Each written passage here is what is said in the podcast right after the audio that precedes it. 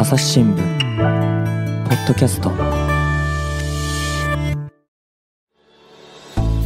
朝日新聞の神田大輔です、えー今回ですね東京科学医療部から小坪優記者に来てもらっています小坪さんよろしくお願いしますこんにちは。よろしくお願いします。でね今回はですね小坪さんからですね猫バス問題ということでね問題提起をいただくってことなんですけれども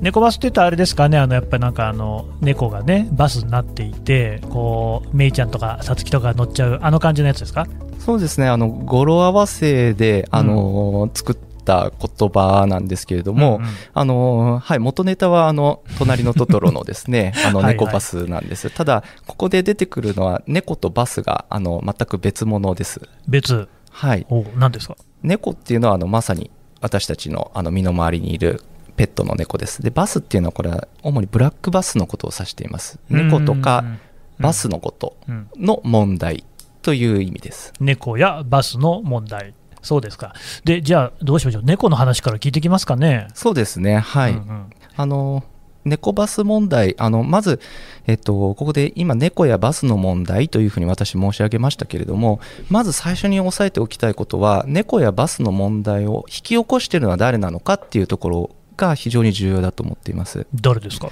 それはやっぱり私たち人間だっていう、そころそこからやっぱり、はい、あの、始めないといけないなというふうには思っています。ね貝掘りの話と一緒ですね。おっしゃる通りですね。うん。でどういう問題なんでしょうね？はい、あの猫の問題に関しては、まず猫の問題をお話しします。猫の問題というのは、これは猫っていうのは今、あの犬を抜いて、一番日本でもあの飼われているペットとして知られていますけれども、あね。あのーこれがい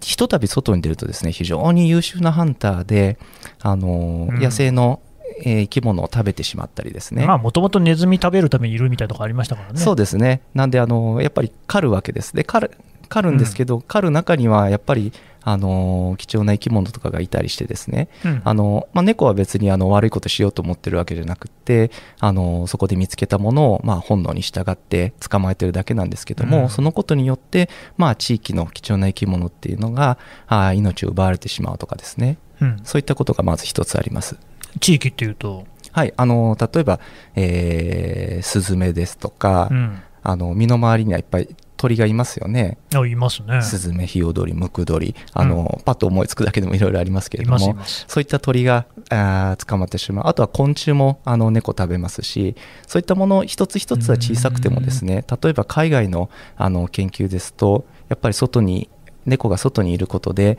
あのー何億匹というですねうん。生き物が、あのー捕まって食べられてしまってるっていうような研究もあったりしてなかなか、あのー無視できないようなあの影響を持っているそういう生き物が猫です。猫って昆虫も食べるんですか？あ食べますね。へえなんかあれですね。あのまあああ見えてライオンとかと同じような仲間ですもんね。そうですね。あのやっぱり猫科って本当に優秀なハンターですね。うーんいやそれでその地域によってもいろいろなこう被害があるって話でしたけれども、はい。例えばどういう地域でどんな話があるんですか、そうですね。やっぱり猫の被害があの非常に大きくなってくるのはあの島で大きくなるっていうふうに言われています。島、はい、はい、あの日本でもそうですしあの海外でもそうですけれどもやっぱ島の生き物っていうのはあの非常にそういう、えー外来種問題ってあのうん私、えよく取材しているんですけど外から、あの侵入してきた生き物に対して非常に弱いっていう特徴があるんです。そういったところではあの猫を放し飼いにしたりあるいは猫がその野放しになっていることで、海鳥ですとかあの在来の生き物があの食べられてしまって悪影響を受けているということがあります。外来種って言ってもその必ずしも外国から来たってことじゃなくってあまあ本土とかね日本の中から来るものも含めて外から来るっていう意味ですね。そうですね。もともとそこにはいなかったものを人が持ち込んでしまったっていうものが外来種になります。うん、じゃあ猫は例えばどんな島で問題になってるんですか？そうですね。例えば有名なところで言うとあの国内ですとあの例えば三倉島というところがあります。ここはあの、うん世界で一番あの大きなあのオオミズナギドリという海鳥の繁殖地なんですけれどもそこで猫があのその鳥をですね食べてしまうことでどんどん数が減っているっていう問題があります。それからあの猫の問題でいうともしかしたらお聞きになったことありますかあるかもしれないんですけどもあの朝日新聞のあるその東京の小笠原でもですねうん。あの猫がもともといたアカガシラカラスバトというあの鳥を食べてしまってやはりあの絶滅の危機に追いやったんですけれどもまあ、その小笠原の例で言うとその猫を捕まえてですねあの当該具体的には東京に送ること送って引き取ってもらうことで猫の数を減らしてそれによって、まあ、鳥の数が回復しているというようなこともあります。その小笠原っていうのは、まあ、あの自治体としては東京都の中にあるわけですけれども、そのえー、となんだ普通の一般的な意味での東京の方にその持ってったってことですか、猫そうですね、えー、でそっちの方でどうしたんですか、誰かがか引き取ったんですか？そうですね。あの、東京都の獣医師会の方が協力することで、受け入れの窓口になって、そこからまあ引き取り手を探すという、まあ、あの獣医師の先生、自ら引き取られたりする場合もありますけれども、そうやって、うんうん、あの猫を受け入れています。じゃあそれはもう解決の方向に向かってるそうですね、あの良くも悪くもあの小康状態にあるといったところかと思います。要はその猫をあの捕まえて引き取るんですけれども、なかなかその引き取り手が見つからなかったりするとなかなか捕まえられなくて、猫を全部あの保護して島の外に出したかというと、まだそういう状態ではないですけれども、ただまあその鳥の数とかが回復しているので、あの効果を上げているとは言えることが言うことができると思います。であれですよね、やっぱり島っていうと、まあ、もちろん島にもよるんでしょうが、固有の生態系を築いているところっていうのが多い、そういう印象ですよね。おっしゃる通りですね、うん、やっぱそういうところに猫が来ると、そこを一気に破壊しちゃうっていうようなこともあり得るそうですね。うん、例えば他もありますかね？そうですね、あとはやっぱりあのこの前、えーうん、世界遺産への登録を勧告されたあの徳之島、うんうん、えー、奄美大島、うん、それから沖縄の、えー、本島の北部ですとか西表、うん、いずれも実はその猫の問題あるいは猫の問題というよりは人のもん、猫を、と人の問題を抱えていた地域でもあります。いや小坪さんね、ちょうどこの間ね、そのポッドキャストでも、えーと、奄美支局長ね、6年かな、務めたあの他尾誠さんに出ていただきまして、そういうはいろいろなね、奄美の自然の話聞いたんですけども、猫の話はなかったですけど、これ、どういう話なんですか？あの猫の話で言うと、うん、奄美ではその森の中にいる猫というのがあの奄美のまあ在来の生き物をですね、やっぱりその食べてしまうっていう問題があります。うん、なんであの森から猫を連れ出してですね。で引き取り手を探す。で引き取り手があなかなか見つからないっていう場合にはなるべく苦痛を与えない方法で安楽死させるという、うん、そういう計画があります。あ猫ってあのなんか西表山猫とかああいうやつですか？いえあの西表山猫はあの西表にしかいないのでもともとは飼い猫だった猫ですね。奄美大島飼い猫？はいそうです。奄美の人の飼い猫ですか？おそらく奄美の人だと思うんですけどもこういう島の問題考えるときにすごく悩ましいのはですね、はいあの例えば外から工事で来た人とかが寂しくて猫を飼って置いてってしまうっていうような、ね、そういうケースもあのあるというふうに聞いています。なので別に島の人が全部起こした問題とは思いませんけれども少なくとも人が起こした問題であることは間違いないとは言えると思います。うん。まあ奄美って本当にねあの行けば分かりますけど結構人口も多いし都市だし当然外部から来る人もいっぱいいるでしょうし、まあ、そういったこともね複合的にありながらのでも、えー、飼い猫が、えーと野良猫になったってことですか？そうですね。あのこれなかなか厳密にあの法的にはいろいろ決められてるんですけど、うん、厳密に区別するのは難しいんですが飼い猫がまあ外であの飼われたりそのうち例えば子供が生まれて野良猫になってで野良猫っていうのは定義としては、まあ、人と関わり合いながら生きている猫っていうふうに言われてますけども、それがそのうち、まあ、あの森の中に入ってですね、あのまあ、人とほとんど関わらないような状態になっているものを今度は野猫というふうに言います。野猫。はい。ちょっとあんま聞いたことない言葉ですけど。はい。あの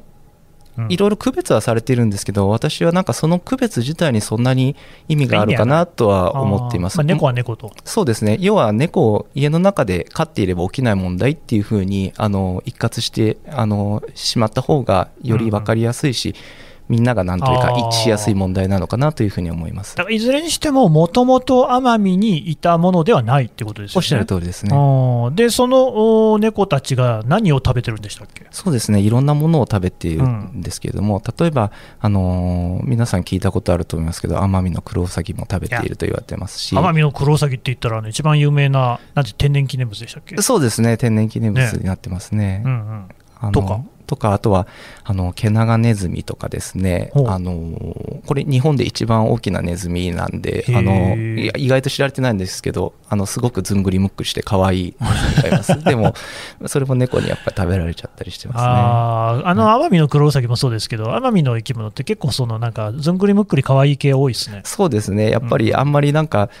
なんて言うんでしょう。すばしっこくないというか、ちょっとなんかどんくさそうだなっていう自分が猫だったら捕まえやすそうだなって思ってしまいますよね。えそれ、猫が食べちゃうんですか？そうですね。はあ、それ良くないですね。良くないことなんですけど猫が悪いことをしているというふうには私もやっぱりなかなか、か。捉えていません。猫にとっては普通のことなんだ。全く普通のことです。そこに猫がいるのが良くないんだ。おっしゃる通りです。あー。だからそれはもう地元の方では駆除するっていう方向でいろいろな動きがあるんですか？そうですね。あの捕まえてあの森の中にいるものは捕まえて、うんうん。とにかく連れ出してくると。それから街中にいるものについてはあのこれ以上増えないように避妊去勢手術をしてですねうん。そして管理をしていくと。そして今猫を飼っている人たちっていうのはちゃんと家の中で飼ってあげようよっていう啓発活動をすると。いろんなうん。あの場所でいろんな活動をしながらですね猫の問題人の問題を減らしていこうというふうにしています。まあ、確かにね、家の中で猫を飼うことまで禁じるってわけはいかないですもんね。そうですねでも、避妊去勢したって、外に出しちゃったら一緒なのでは？あのおっしゃる通りです。なんで、やっぱり外の猫っていうのも、本当は減らしていかなきゃいけないんですけれども、逆にやっぱりその猫っていうのは、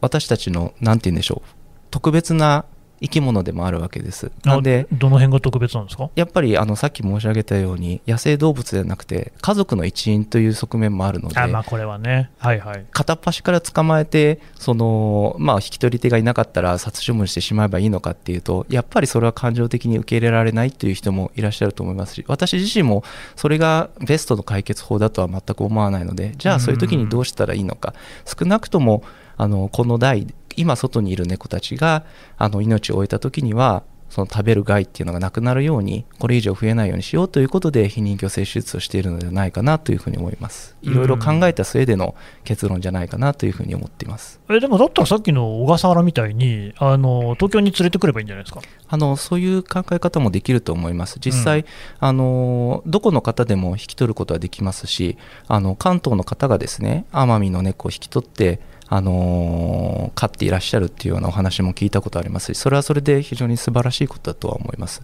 で一方で奄美の猫って奄美ってさっきあの神田さんおっしゃったようにあの結構広いんですね。そうですね。で小笠原と比べても多分桁が違うぐらいの猫がいてで小笠原の猫ですらまだ全部は引き取り手が見つかっていないわけです。で、うん。全部捕まえきれていないですしっていうことを考えると奄美の猫だけをですねどこがどうやってあの譲り受けるのか。やっぱ猫を助けてあげたい人たちって猫好きな方だと思うんです。そりゃそうでしょ。はい、優しくて、うん。あのある程度そういう飼う余裕もあってっていう、うんうん。でもそういう人たちの家にはすでにもう猫がいると思うんです。まあそうでしょうね。そこに新しい猫を次から次に受け入れるっていうのもそれはそれでその人だけが負担を押し付けられることになりますし、うん。やっぱり誰もが何て言うんでしょう。ん。う納得できる。本当にやりたいようにできるっていう解決法ってなかなかこういう問題にはならないないんじゃないかなっていうふうに私は思ってます。まあでも、その猫好きの方にはね、ちょっと申し訳ないんですけれども、その生態系をこう荒らしちゃう、しかもこのね、それこそ世界遺産とになるような、世界遺産って別にもともと、そのすごい観光地だよっていうことでは全然なくって、このままだと失われてしまいますよってものに対して、ユネスコがまあ警告を出すっていう意味合いがあり強いですからね、そういう意味だと、まさにその失われてしまうような、ね、種がいるから、その世界遺産の対象になってくるわけで、猫には悪いけど、やっぱここはこう、ね、抹殺処分もやむなしなんじゃないですかね。そうですねそのそこが非常に難しいところだと思います。あの難しいしゃる通りであの世界遺産っていうのは人類の共通の財産ですよね、うん。普遍的な価値を持つものっていうふうに言われてますので世界中の誰が見てもやっぱりここには貴重な価値があるっていうものだと思うのでそれのなんて言うんでしょう価値を損ねないっていうことはやっぱりすごく大事なことですし仮に世界遺産になってなくても奄美の自然って本当に素晴らしいんです。やっぱりね。あの非常に珍しい生き物いっぱいいますし、あの亜熱帯っていうところの中では結構乾燥した、あのし環境が多いんですけれども奄美ってすごくその森も茂ってて湿潤なんですね。なかなかこういう場所って他にないっていう、まあ、本当オンリーワンの価値があるところなのでそこを守っていくってことの大前提これはやっぱりあの外しちゃいけないなっていうふうに思うんです。ただやっぱりそれはみんなが大事だねって思うとかみんなが応援していくこともやっぱり大事なので例えばそこでその猫をですね片っ端からやっぱりその殺処分してしまうとかそういったことになるとやっぱりネガティブな印象を持つ方もいらっしゃると思うのでやっぱりできる限り、あのお互いに歩み寄ってなので今はその山の中から言い方悪いんですけどわざわざ猫を連れ出してくるわけです。例えば、奄美って昔そのマングースをそのハブよけのために、はいはいはい、えー、あの話したことがありますけど。有名な話ですね、えーあのマングースも駆除寸前なんですけどマングースって片っ端からやっぱり殺処分されてましたし、うん、山から連れ出されることもなく山の中でその捕殺罠といってその場で殺しちゃうような罠を使って駆除されてきたっていうそういう経緯もあるわけです。マングースは殺されてきたんだそうですね。猫は殺さないんだ。そうですね。何の違いがあるんですかね。だからそこがまさに生き物がどうこうっていうことよりはそれが人の問題だと思います。私たちはマングースはあのその場で殺処分してもいい。でも猫に関してはやっぱりかわいそうだって思う気持ちも分かるんですよね。おっしゃる通りですね。それが大事だと思います、ね、本当にその、まあ、家族と同じような扱いを受けている猫っていっぱいいてそれと同じ猫は猫ですからね、はい、そういう意味での理解は確かにできるしそもそも、まあ、何千匹いるのか知りませんけれどもあの奄美大島から全部駆除する捕まえるだけでもそれはもうほとんど無理筋ですよねこれ。おっしゃる通りですね。奄美大島って東京23区と同じぐらいの広さがあるって言われてるので、そこで猫と追いかけっこして全部捕まえるってなかなか大変だなって思いますね。あの島はでかいんですよね。うん、なるほどね。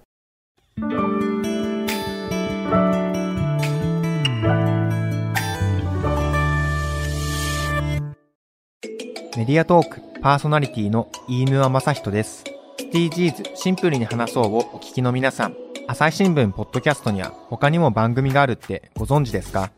メディアトークではメディアの今、そして未来について言葉を交わします。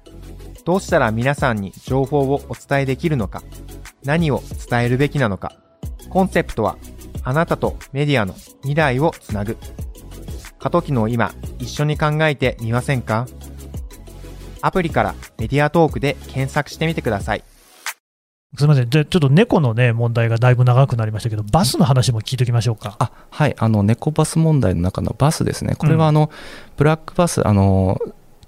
ブラックバスね、えー、車のバスじゃなくてね。そうです、はい、はいはい。あのブラックバスというふうに総称されてますけど、大口バスとか小口バスとかそういったものがいます。うん、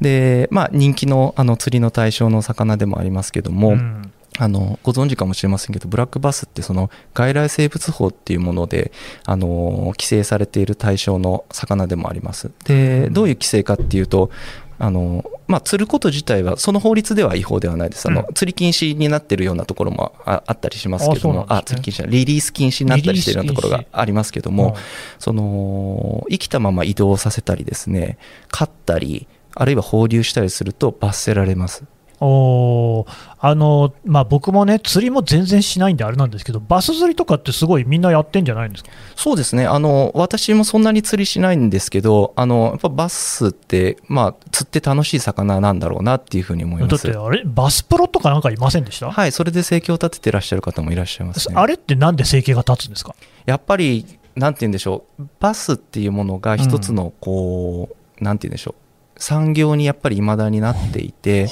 でじゃあ例えば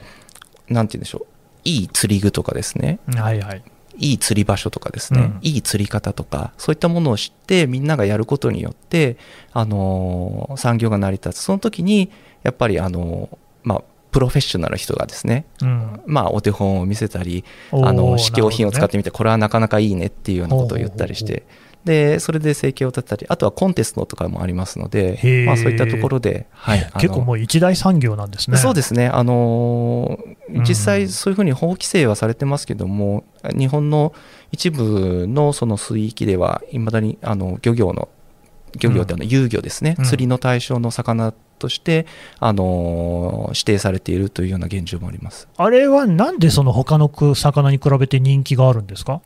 あ、それは楽しいんですか、釣りやっぱり、はい、なんか釣りがすごく楽しいって聞きますね、あとやっぱルアーでこう、なんて言うんでしょう、勝負してる感じがいいのかなっていうふうには。力が強かったりするんですかね？あとはそのすごくそのスポーツ的要素ありますよね、釣り糸を打たれて浮きが動くのを待ってるっていうのじゃなくて、うん。ルアーを自分で操作しますんで、すごくアクティブな、はい、要素を持ってて、釣り上げ楽しいだろうなって、はい、思いますね。あのハンティング感覚というそうですね、相手と知恵比べしたりっていう、すごく楽しいだろうな純粋にあの楽しいだろうなとは思います。でそのバスの何が問題なんですかね？はい、あのバスはさっき申し上げたように、あのー外来生物法で規制の対象になっています、それはなんで対象になっているかって言ったら、日本の、あのー在来の生態系、要は日本にもともといた生き物に対してですね、非常に大きな悪影響をもたらす魚であるっていう、はいはい。そういうことがあるからです。で、うん。今から10もう6年前ですね、2005年に外来生物法ができたときに、もしかしたらあのご記憶でいらっしゃるかもしれないですけど、大変な議論になった上で、最後に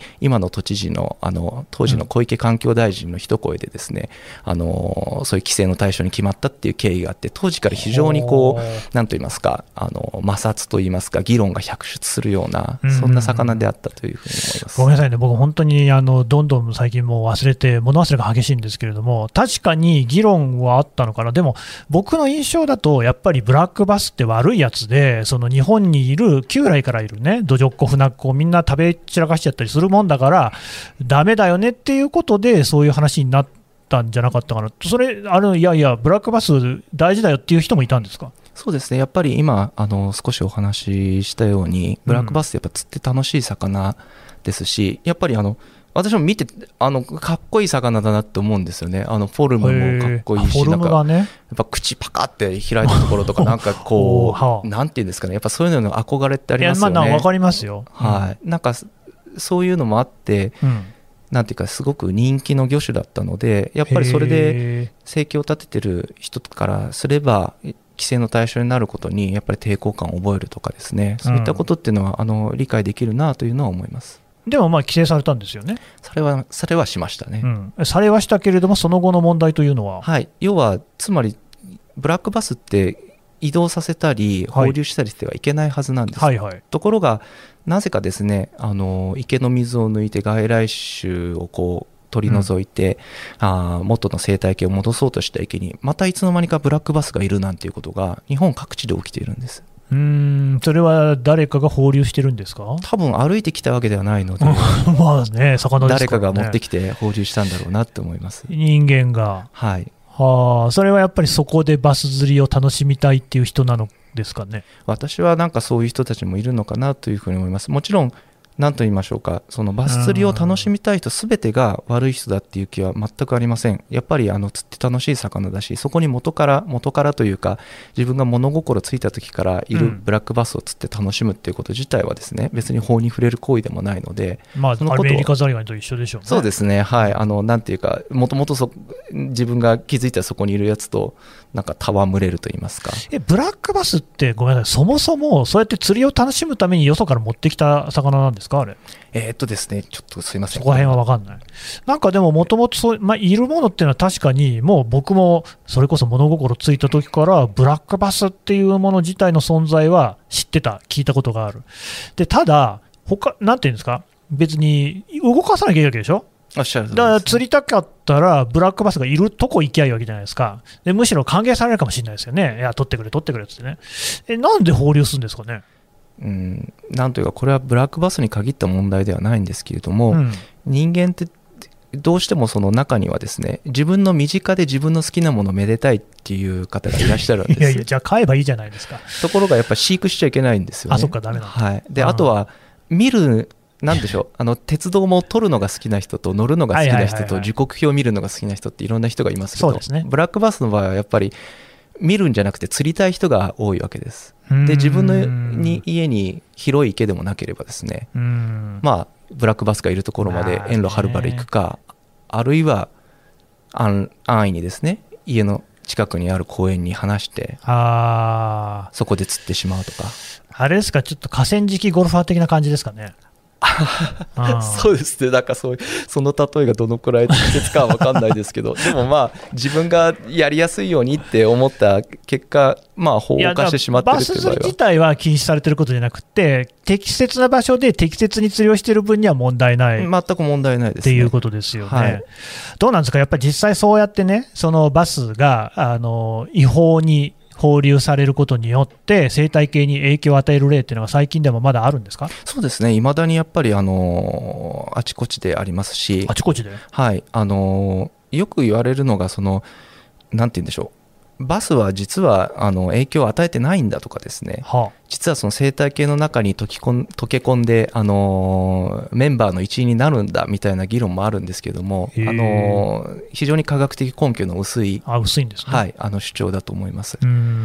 で実際に、あのブラックバスが入ったことで、あの家池に元からいた魚とかですねあー水生昆虫とかあとはトンボを食べるような例も知られてますしトンボ。はい、あの非常に影響が大きいことは間違いないですし逆にブラックバスを駆除したことでですね元からいて数を減らしていたような生き物が復活してきたっていうような事例も各地でポツポツ出てきています。なるほどね。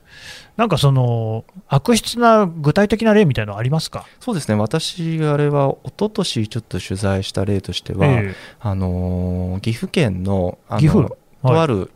池の話なんですけれども、えほうほう。あのー地域で本当に絶滅寸前のあの、まあ、地味な魚ですけど非常に可愛い牛もつごっていう、ああ、ええ知ってます。よ。魚がいてね。私、あのね、名古屋出身なもんですから、ね。ああじゃあよくご近いんで存知ですね。すよね。はい、それもあの辺しかいないんですよね、確かね。そうです、うんうん。はい、東海地方のはいはいはいはい。魚ですね。でそれを話していた池にですねあの突然ブラックバスが現れては？はあ。の 周りから隔ええ周りから隔離されてるんですけど突然成長したブラックバスが現れたあ、わけ歩いてきたんですかね。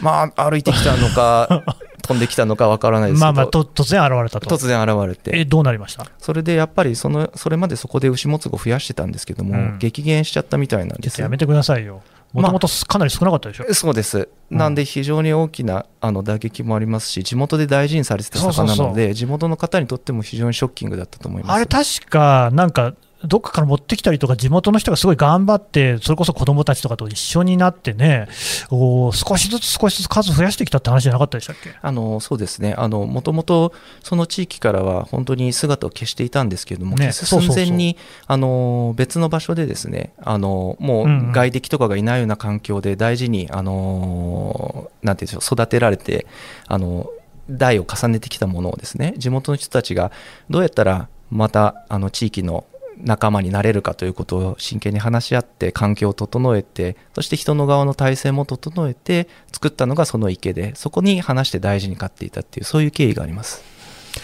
なあの辺って、普通にバス釣りできるところとかなかったでしたっけ？ああのーすぐ脇の川とかがですね結構その有名なバス釣りのスそこポットで。で釣ればいいじゃないですか。あのそういう方もいらっしゃいます。あの、はあ。私もその取材に池伺った時にもですね、うん。あのバス釣りされてる方その辺にあのいらっしゃってあのそこし釣っていいんでしょ、あの特に問題なかったと思います、うん、えなんでそこにわざわざ話すんですかね？そこがやっぱり謎でですね、うなんというか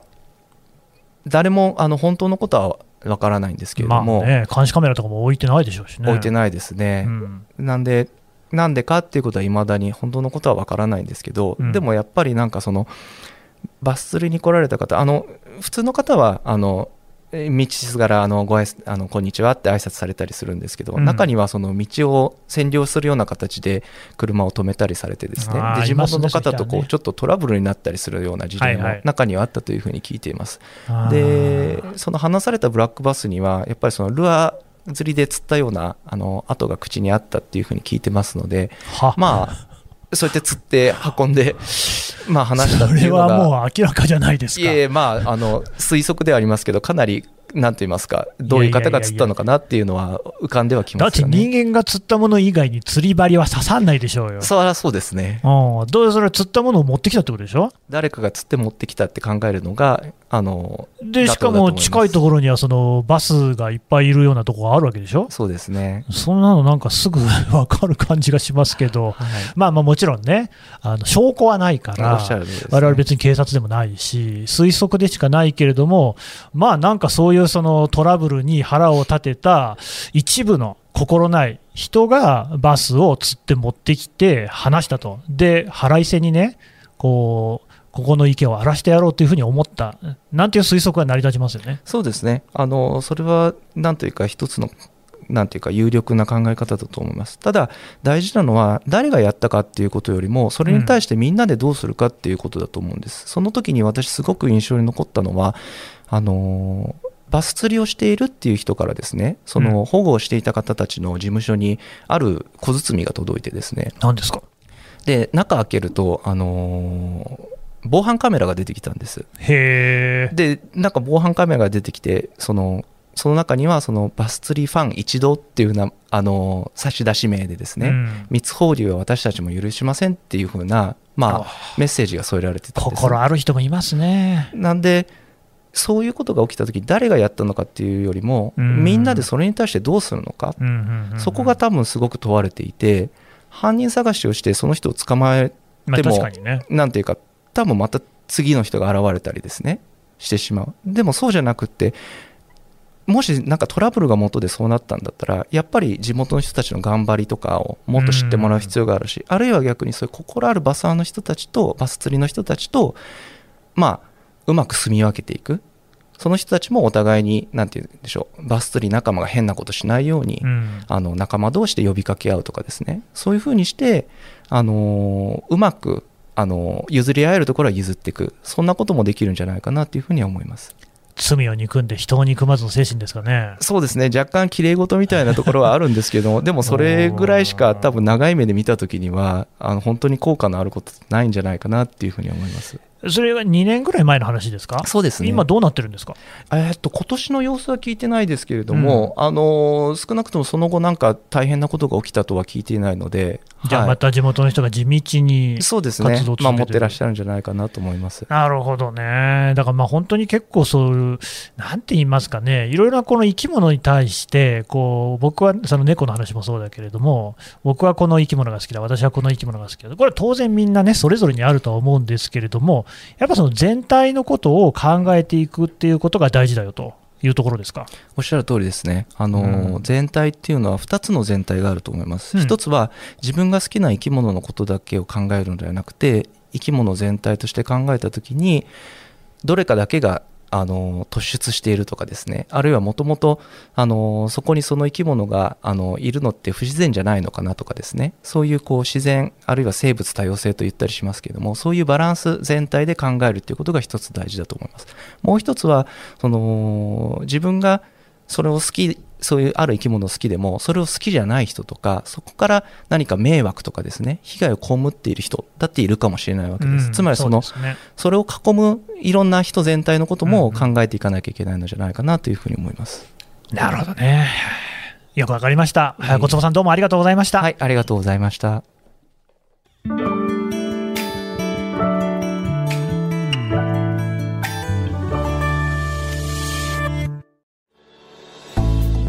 はい、えー、科学医療部小坪祐記者のお話を聞いてきました。で小坪さんね今回もちょっとご著書のお宣伝をしてもらおうかなと思いますけれども。はい、すみません、あの2回目になって本当恐縮ですけど、あの、はい